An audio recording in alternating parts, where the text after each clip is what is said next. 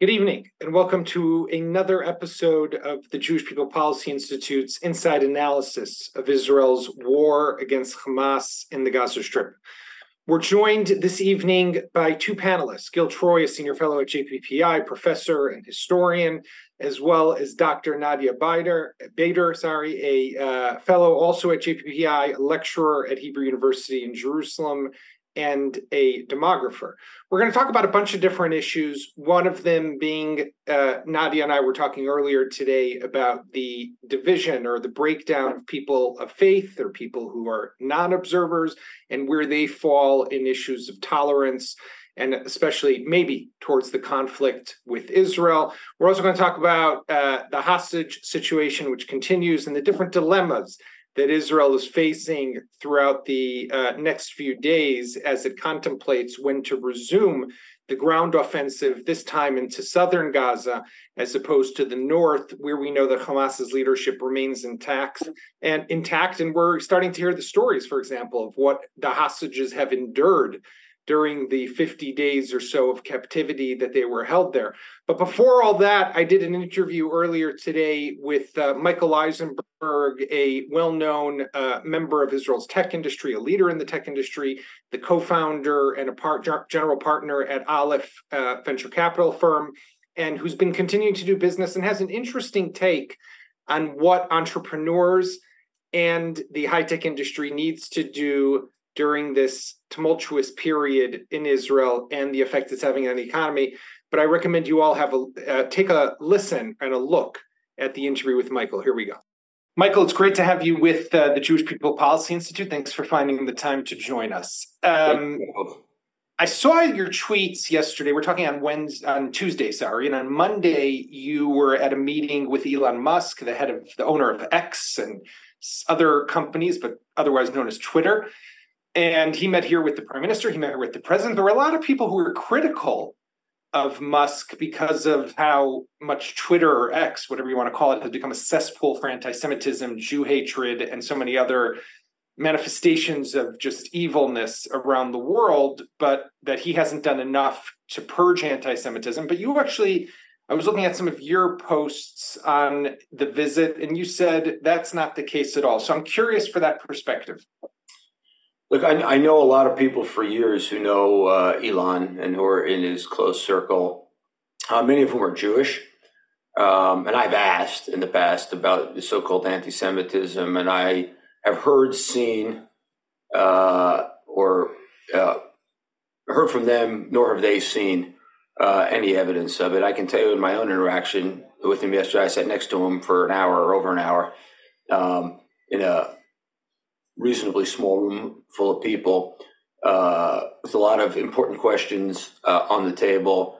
And I saw the opposite, candidly. I don't see any anti Semitism. I think it's important to put this moment in context, um, which is uh, what's going on in media, right? And, and Twitter, I think, or X, uh, Elon views as the public square. And the public square can be a nasty space and we've moved from a model of edited content and content picked by editors uh, to a much more freewheeling, uh, open air public square society where candidly more goes. Um, and I don't think we want to start getting into my own view is in this new kind of open air market, which is, you know, if you come from the technology world, much more similar to open source software than it is to the old closed source software. It's messier. It's just messier. Um, Musk, I will also add, was the first guy uh, to say when you say run the river from the river to the sea, that's called calling for genocide, and you're off the platform. So you actually de deplatform them. I'll point out that a lot of the critics of Musk are sitting in universities who let that chant go on all day uh, in universities, don't put an end to it, and yet it's been taken off of Twitter. And I think he wants to have uh, a light touch on what he does and doesn't deplatform. You know, incorrectly, by the way, in, or in, in the new world we're in, we have now you know eight billion people think they have a say on things, and so inevitably there's going to be a cacophony of different opinions and different perspectives uh, on what's going on there. Um, and so I, I, think we have to get used to this. It's very difficult. We all grew up in an era of a you know kind of neatly curated uh, Wall Street or New York Times Um, but that's not the case. And the other thing I'd add is that all these mainstream media today, New York Times, Wall Street Journal, Washington Post, CNN, BBC, have all decided that their business model is to ignore the hundred percent of the uh, of the world. They're focused on who their um, uh, audiences are, and so the New York Times has taken this progressive stance on just about everything. They, you know, for like a fig leaf, uh, they bring a Bret Stephens or something like that to their to their you know their op-ed page. But foundationally, they've adopted the narrative of the progressive left and the progressive left newspaper, the New York Post, for what it's worth, is on the other side of that. Um, and so, you know, that model feels to me pretty broken. This is no longer what a friend of mine called Walter Cronkite time, where he was talking to 100% of America, or time when the New York Times tried as best as possible to talk to 100% of America. We're in a different era, and we need to know that. Which just raises so many other challenges of where you're supposed to get your information from. And because it's so complicated to get accurate information, and you have to go to I find you have to read a multitude of different platforms. It, it just makes it all the more complicated. Um, well, I think I think the point is the following: we need to train people and kids in particular to be suspicious of information yeah. and to do their own research. Primary research is becoming absolutely critical. Don't believe something. First of all, it'll be deep fakes because of AI and you know other fakes because of AI too, because just the broad range of what's going on out there and being published is different. And so the skill used to be just read the newspaper, you can trust that them. Now the answer is you can't trust anything out there. You need to form your own opinion. And by the way, that's not a bad thing that we force people to form their own opinion. It is a dramatic paradigm shift. But we're in the middle. This is what I get paid for my day job to be a venture capitalist and think about these paradigm shifts. We're deep into this, but 90% of the universe hasn't gotten used to this yet and uh, and the guys in the old guard are trying to hold on still to kind of say, you know, hey, I'm still here, and so. You know. So I want to talk about your day job, uh, running Aleph VC uh, here in Israel and Tel Aviv. And I just saw a story the other day that you had uh, just led a series of financing for a company called Dream Security, new cybersecurity company, signed the, the, the financing round. I think somewhere now down near the border with the Gaza Strip, because one at least one of the people, if not more, are currently serving in in Miluim in reserves in in the IDF. There's a lot of concern, obviously, about the economic downturn that the war is creating. We're, we're seeing how much this is going to cost. Projected growth by Bank of now been corrected. By the end of this year, we're looking at lower than what was expected. Next year, even half, about one and a half percent. So what's your take on the tech industry, which I know you're, you're, you're, you're an expert on?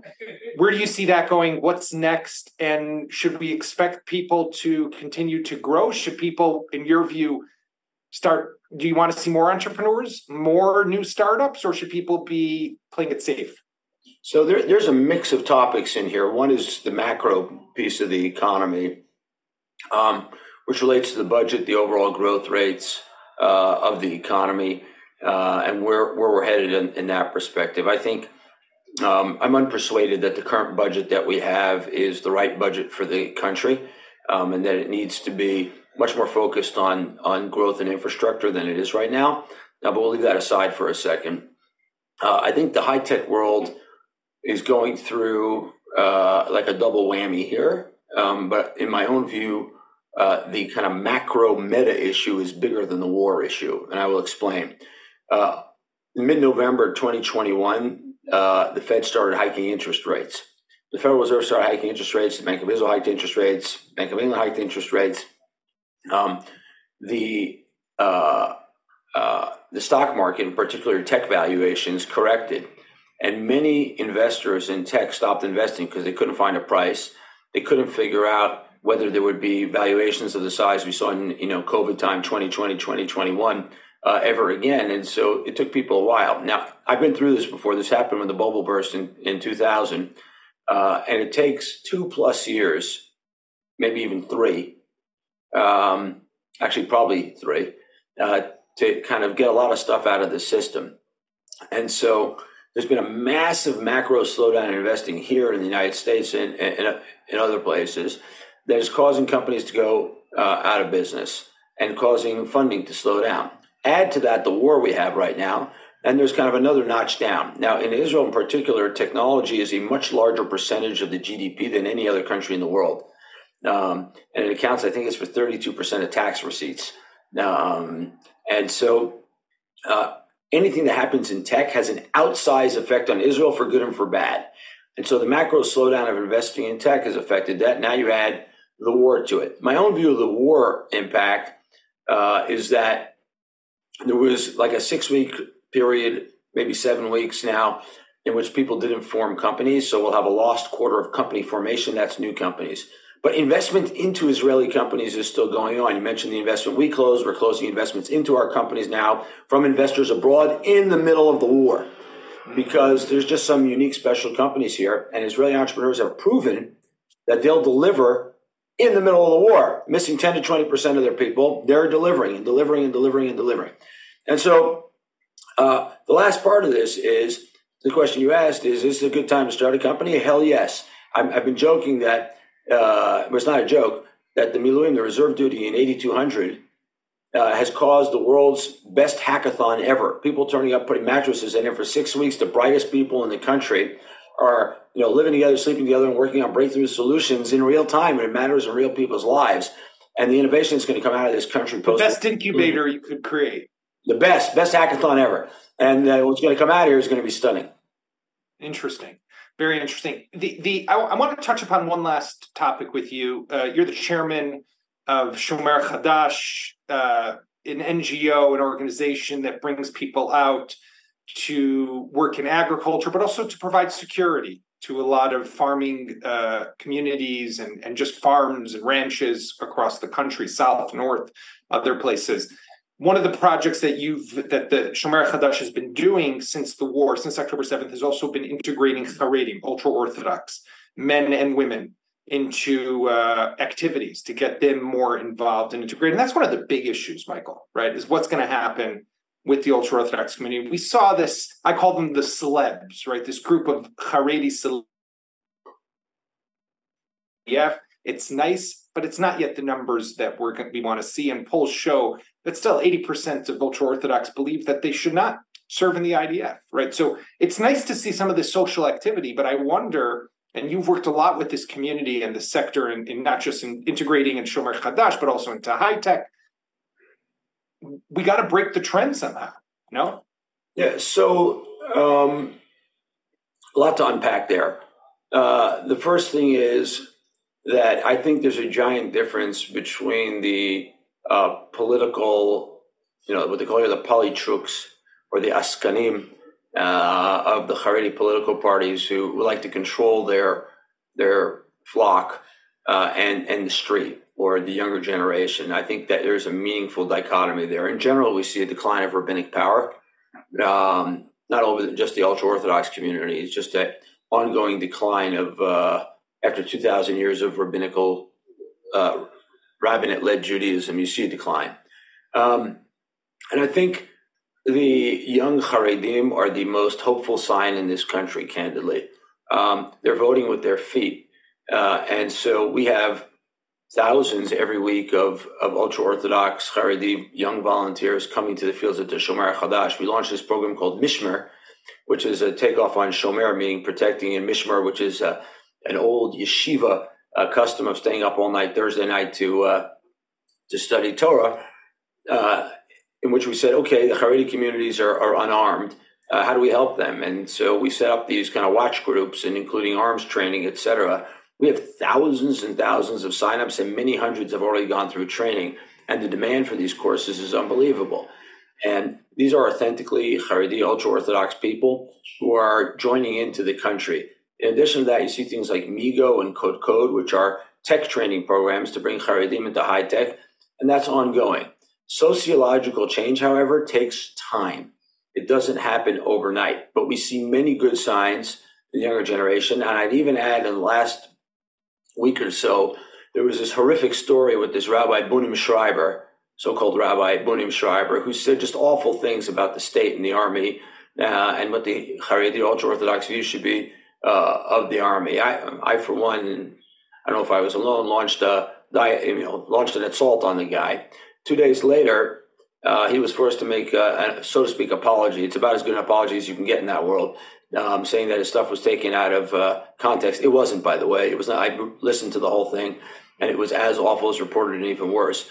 But nonetheless, he walked it back. And then just yesterday, another rabbi whose name escapes me uh, got asked by a bunch of uh, female teachers uh, about the same topic, and he tore into them, uh, saying that you need your education changed. You've got big problems. So I think we're starting to see, and you see Rav David Leibel of Achvas Torah uh, stepping up and kind of mainstreaming. I think we'll see over time a Haredim mainstream into Israeli society, and this is just a a great source of Zionist uh, optimism, uh, power, and economic growth going forward. It's not happening overnight, and it won't happen overnight. There are there there are real gaps, but but it will happen, and, and I'm super pleased to see it, and I have a lot of faith in it.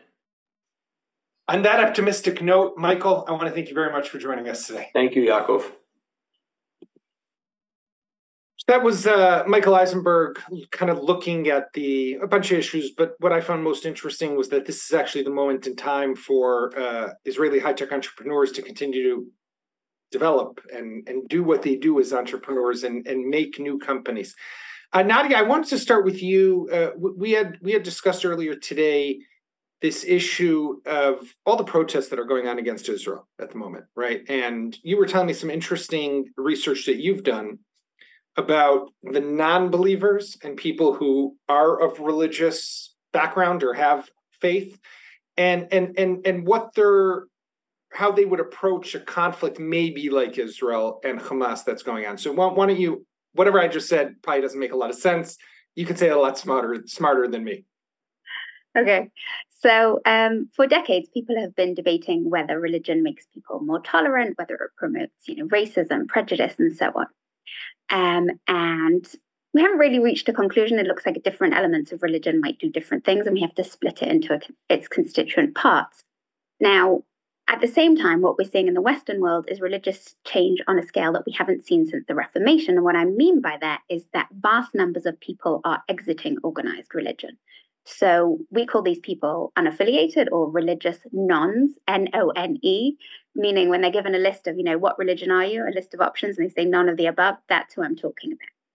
And what's interesting is that a lot of people assume that it's people who don't have a religion who would be the most tolerant, right? They'd be the least Islamophobic and the least anti Semitic and the least racist and the least xenophobic. But it turns out that it's not so simple. If you lump all the people who don't have a religion together, that's what you'll find. But they're a big group and they're not at all the same. So if you separate out the people who, well, I'm looking at Europe, so the people who are raised Christian and have since exited, and you look at the people who've never had a religion, you'll find that actually never having had a religion is associated with a greater degree of intolerance. Now, part of that is because elements of religion like belief, and you can actually put this in the model, tend to increase tolerance, and these people don't believe. Whereas people who were once Christian are more likely to believe. And part of it is because this new identity has coalesced and they consider people to they consider a strong identity and they don't consider borders to be passable. So they're not tolerant of people who um, are different than themselves. That's an increasing phenomenon that we're finding. That these people very much have a sense of in-group and out-group and anyone who isn't them increasingly they're less tolerant of so give me give me the now a deeper so the commentary on this. How how what does this mean for support for Israel? Maybe in the day after or or during the op, the, the, operation. I, I, was looking up a poll earlier, which showed that uh, it was it was taken by Reuters mid November. It's about November 15, 16, that found that, for example, in the United States, American support for American public support for um, the government to continue to stand with Israel. That was the way they phrased the question had been 40 something percent and now is down to 30%. So it dropped by about 10 points. Now, obviously, you don't know how many of those people are believers or nones, but what is what could this potentially mean in terms of the the the, the way that we are perceived or the way that the, the conflict is perceived? So I think the change over time is to do with the change in events. But one thing that I can speak to is the big difference between, say, the United States and the United Kingdom. So in the United States, we see for instance, uh, around 40% of the same kind of Ipsos poll they did America and the UK. So uh, 40% of people, Americans, say that their government should support Israel. 2% say they should support the Palestinians.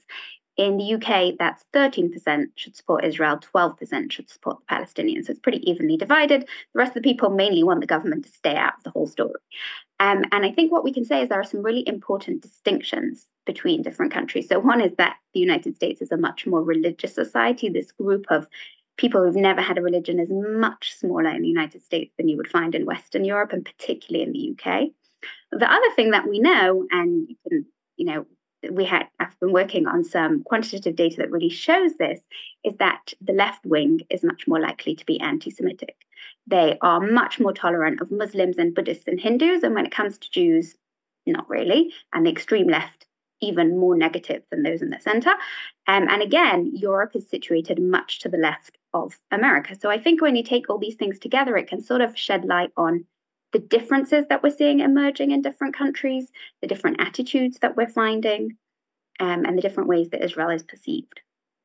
So, Gil, you've obviously uh, studied a lot of U.S. history and written a number of books on different U.S. presidents.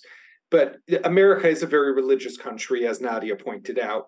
Um, but it also has that very strong progressive flank right now. I, I, I, I I hate to say it, but I love the the ring to the genocide Joe, you know, name that they've started calling Joe Biden, um, which obviously is wrong, but put that aside. But it, it's coming from somewhere, and I'm curious, you know, how much does the religion, if in, in your analysis of it, how much does it play a role in, let's say, the president? You know, like Biden, a very Catholic, uh, uh, you know, believer and and and religious man goes to church i think almost every sunday often back in delaware in his in his his home church. Um, what does what do you think that that plays a role in the way he's been approaching the the israel hamas war? First of all i just have to say how heartbreaking it is to hear that liberals cannot understand what hamas is how homophobic how sexist how anti-democratic this group is. And we just have to put that out there. We keep it we, we we just take it for granted. And we just have to we just have to emphasize how absurd it is. I i, I met with a group of uh, gays the other day who said what's israelis? Who said i'm out. How could they not see that? So i just have to start with that. Uh, second indeed you know everybody's been talking for years about how the evangelical community is very pro-israel but I think there also is a very strong streak in the Catholic community, uh, despite sometimes the Pope's tendency to be a little bit um, quote unquote even handed, which often sounds amoral. Uh, this is very strong sense in the Catholic community also understanding the power of Israel, the the emotional power, the moral power, the intellectual power, the ideological power of Israel, and so there is a generational dimension to what's going on in the conflict, but I think there also is religious dimension. And let's also put the other factor in, which is that there's this strange alliance between Islamists and atheists. That the most progressive forces who tend to dismiss religion somehow, when it comes to Islamism, give Islamism a pass. They're hypercritical of evangelicals, they're hypercritical of conservative traditional Catholics, and yet somehow they have this blind spot about the most murderous dimensions to Islamist ideology. And so, what do we see? One is that sometimes this is about tribes, right? That we like to put all kinds of names about it. That it's that it's connected to ideas, but it, it, it there, there's a weird way in which support for Israel pro and con has become this team sport, and team progress, and I'm putting that in quotation marks, and team Islam is on one side, and team Jewish, team evangelical, I would say Team Democracy and Team Catholics are on another side, and it's sociological as much as it is ideological. So if we if we do think forward looking though, Gil, the, the the trend is not going in a good direction then. So that that's where the generational dimension comes in. That even within the evangelical community, which has been so the American evangelical community, which has been so strongly, staunchly pro-Israel, they're starting to see a generation gap. And there we, you know, I'm a historian, so I'm really good at looking backwards. Uh, when I have to look forwards, my, my, my glasses get a little cloudy. But there's the big question. The question is: Is it that the more distant each generation is from the Holocaust and the moral clarity that that brought, the more generational the more generational differences there is from the 67 war and the moral clarity that brought is it that or as people age do they leave the idiocy that their college professors imposed on them behind and do they grow into a certain wisdom? So those are two clashing theories that i'll just sort of put out there and we don't we don't quite know but there certainly is a concern that when we look at the polls and we break it down generationally that the younger you are within the jewish community as well. The more critical you are of israel the more unwilling you are to see what happened on october 7th through moral terms through ethical terms and and that's why we hear the hear i hear it every day the silence of feminists the silence of the lgbtq community the silence of liberals and I'm starting to call these feminists feminasties. I'm starting to call these liberals slobberals. They've lost their moral center, and we have to call them out. And many of us in the Jewish community, many of us in the American Jewish community have signed check after check to support them, have to start pulling those checks and have to start more and more breaking friendships and saying enough is enough. It's, but I don't uh, feel strongly about this. No, no, clearly, but but but the it, it, it's it's something that I think you know we should have a lot of concern about. And whenever I see these protests and marches, queers for Palestine, uh, there's right. a part of me that just says, "I'll buy you the ticket." Right? I'm exactly. happy to pay for the ticket to Palestine. March down Gaza Square. right. You should go there and please negotiate for us peace. I'm sure you will be able to achieve it. Um, I'm sorry, I couldn't hold. No, but also look who was killed on October 7th. They didn't care if you were a peacemaker, you were gay, right? They didn't. They didn't check your your your your card. They just killed you because you were an Israeli or because you were Israeli adjacent. Tyne, the police, uh, Palestinian, Bedouin, uh, Druze, it didn't matter. Yeah. Nadia, um, you know, Gil, Gil just mentioned Bedouin, and and you and I we spoke about this earlier today. That something that's kind of flown under the radar, uh, definitely for me as well, and I follow the news quite carefully uh, is is the fact that there are a number of Muslim Bedouins who are being held hostage by Hamas.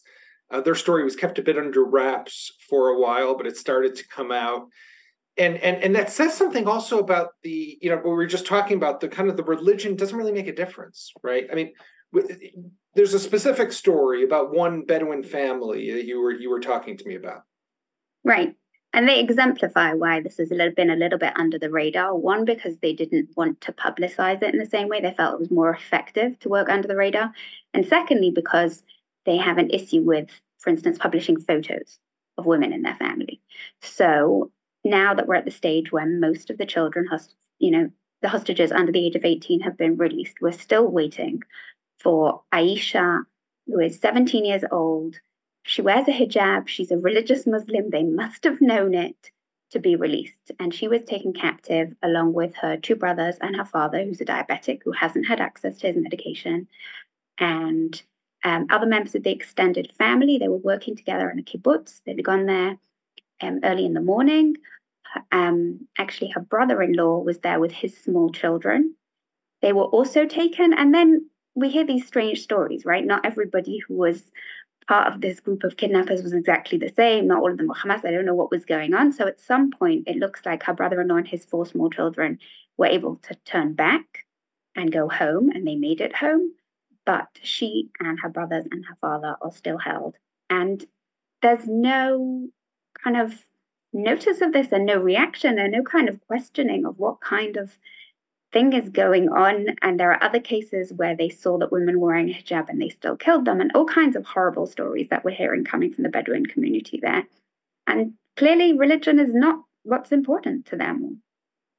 Right. It was also very random what happened on that day on October 7th uh, of, of who got killed, who was abducted, who was taken, who wasn't, why did they skip a house and go to the next house. It, it, these are questions that I think no one, no one, we may never get real answers to. But but I want I want to just go back one second to the the religious question, Nadia, because one of the things that you've also been studying is Jewish schools and and and and the number of kids, Jewish kids who are going to Jewish schools.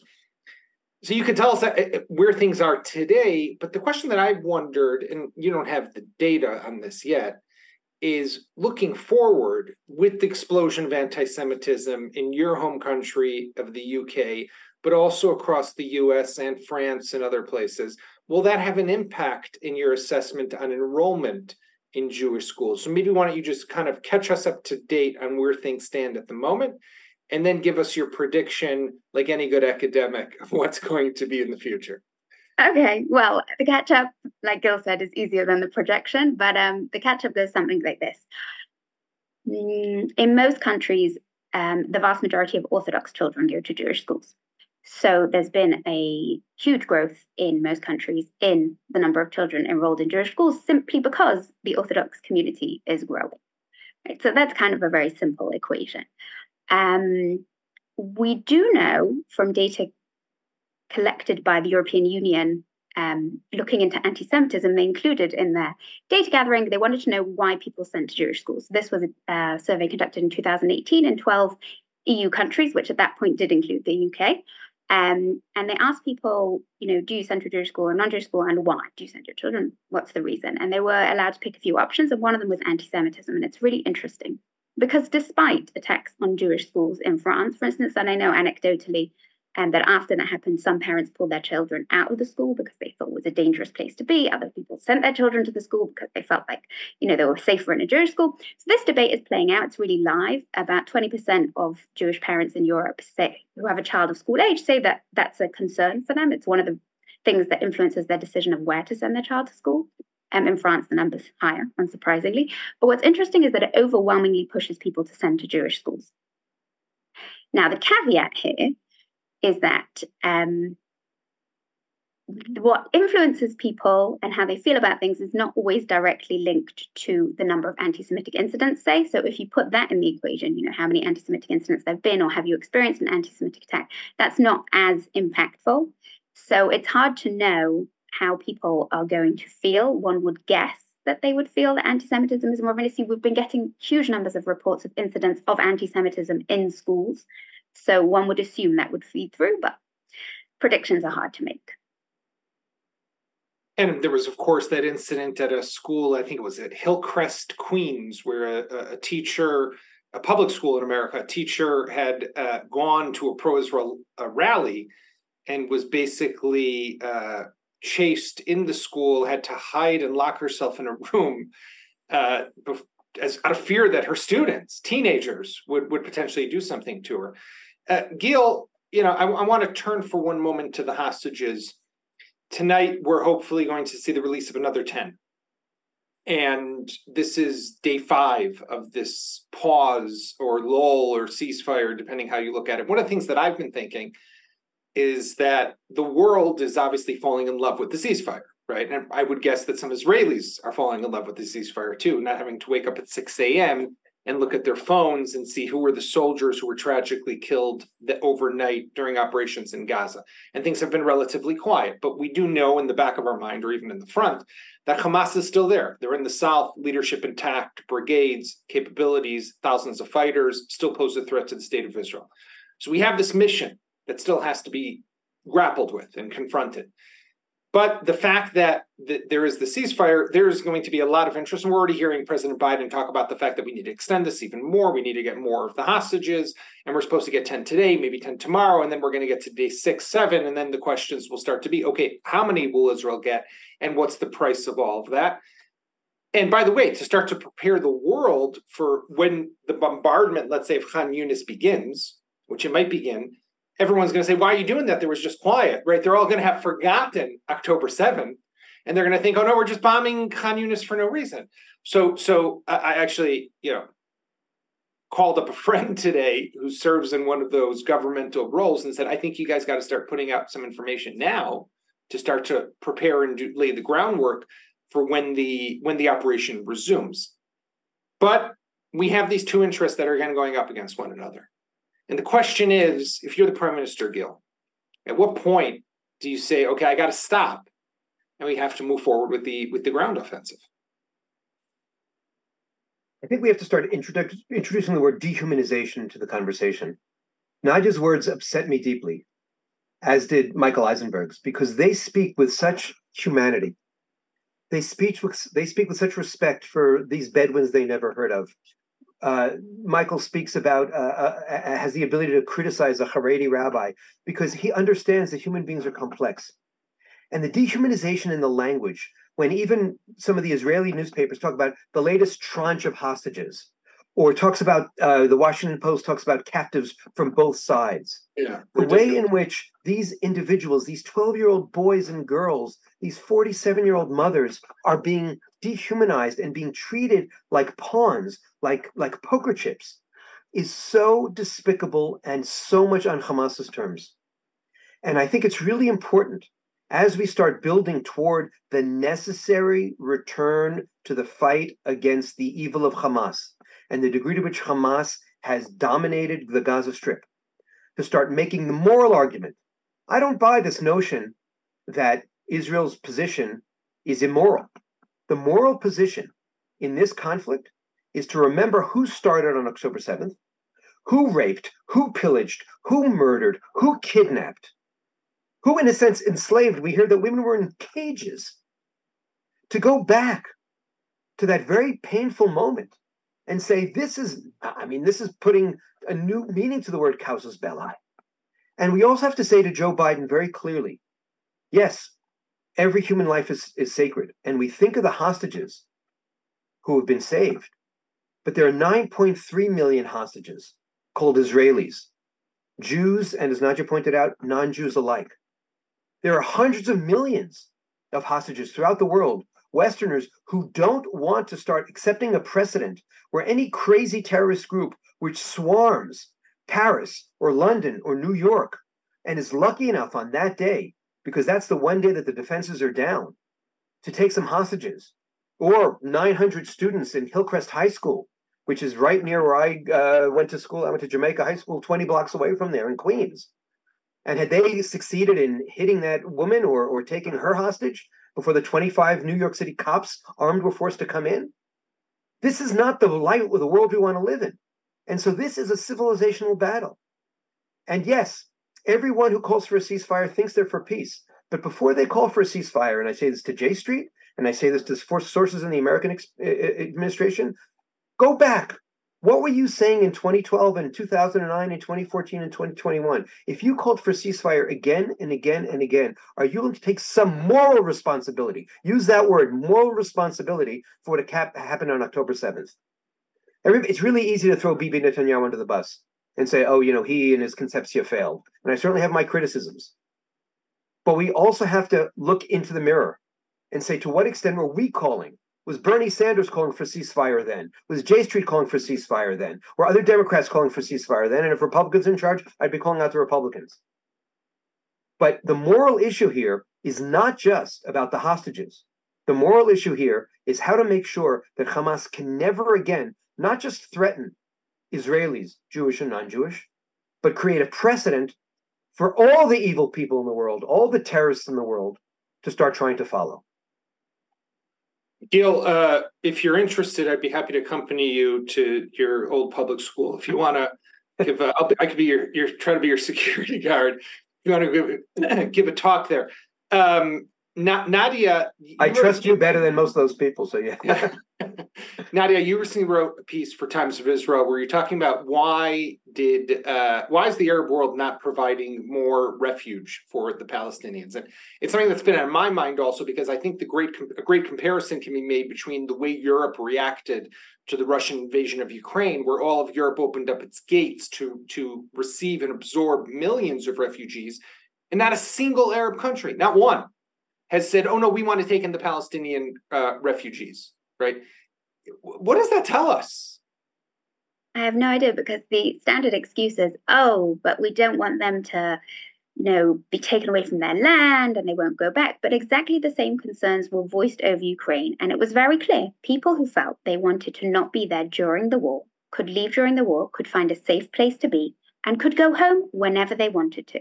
This was not some kind of forced repatriation program. This was just to save women and children and elderly people from being stuck in a war zone where it was incredibly dangerous. And I don't understand for the life of me why nobody's offering the same thing to the people of Gaza.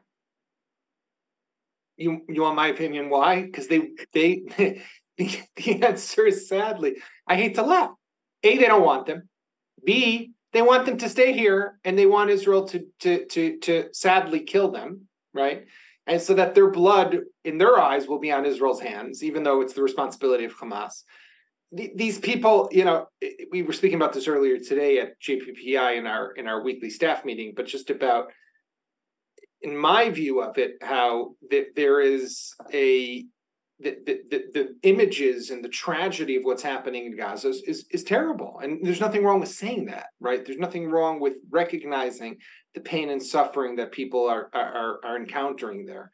But, but with that said, it's a question then of who's responsible. I would argue it's Hamas that's responsible. Other people would say it's Israel that's responsible. But I think they do this with an intention because they want us to be blamed and accused and and and hammered in the in the international media arena that's part of the part of this war is the information battle uh, before we wrap up gil i want to first of all wish you mazel tov you had a son who got married on sunday night so congratulations to you and wider larger troy family but but i'm sure that you will have a good answer for me to the question of it's got to be hard to some extent making a wedding, which is such, such a simcha, such a beautiful, joyous occasion, at a time when a country is at war. And and and of course, the two things should be able to happen, right? They they they weddings go on, life goes on. But I'm sure that somewhere in your mind, because I do know you, this was this was out there. It was it was it was on your mind, and it was something that was being thought about. I'm curious your feelings. Uh, just let me go back to the previous conversation and say what we're really seeing is the porno- pornography of Palestinian suffering. And it's immoral, talk about morality, to take the suffering of human beings and leverage it for political gain, which is not what we're not doing, but what Hamas is doing. Uh, and absolutely, I, throw, throwing that wedding was in some ways the hardest thing we've ever done in our lives. Uh, about three weeks ago, we were in Destino in Shoresh, which is this amazing wedding hall. And I'm sitting there in this meeting where we're talking about should the tables be round or square? Should the tablecloths be lavender or blue? And I'm I'm thinking like this is the craziest thing we've ever done. But the fact that my two kids, because now my daughter-in-law is also my daughter, uh, Tali and, uh, and and Yoni, decided in the middle of this war to continue was the most powerful affirmation of life. So it was the dumbest thing we ever did, the most trivial thing we ever did, the, the most insane thing we ever did, but also the most profound thing we ever did. And the chuppah that we had, and I can say we, because I was just standing there, but my two kids and uh, our amazing rabbi from Hartman, uh, Yoshua, pulled it off. It was a roller coaster. It was a classic Jewish roller coaster. It was a classic Israeli roller coaster. It was a classic human roller coaster. We had two two uh, cousins from the Gaza corridor who had been in safe rooms, each of them in different communities, who survived, who got up and said a prayer for the Mifunim, for those who have been evacuated. We had my son Yoni's commander, who's from Sderot, who had lost 10 friends and relatives on October 7th and has five missing, give a, a, a prayer for the kidnappers and for, you know, for the kidnapped victims. And we also had so much joy, joy, joy.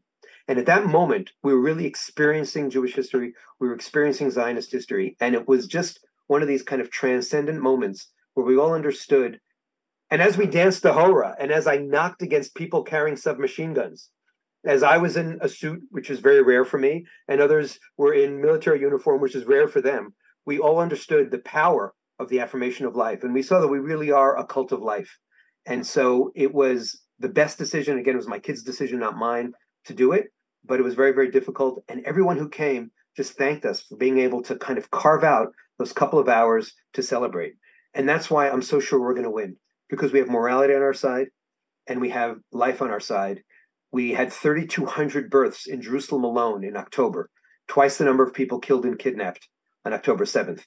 And day after day, we have more people building lives, building families. And in fact, my son not only became a husband this week, but also became an uncle because his uh, wife Tali had a sister who the next day went into labor and just today had a baby. Am Yisrael Chai. That's why we're going to win. Thank you very much, Gil. Thank you very much, Nadia. And thanks to everyone for joining us this evening. And we'll be back tomorrow with another episode looking at Israel's war against Hamas. In the meantime, to a quiet night. Thank you very much.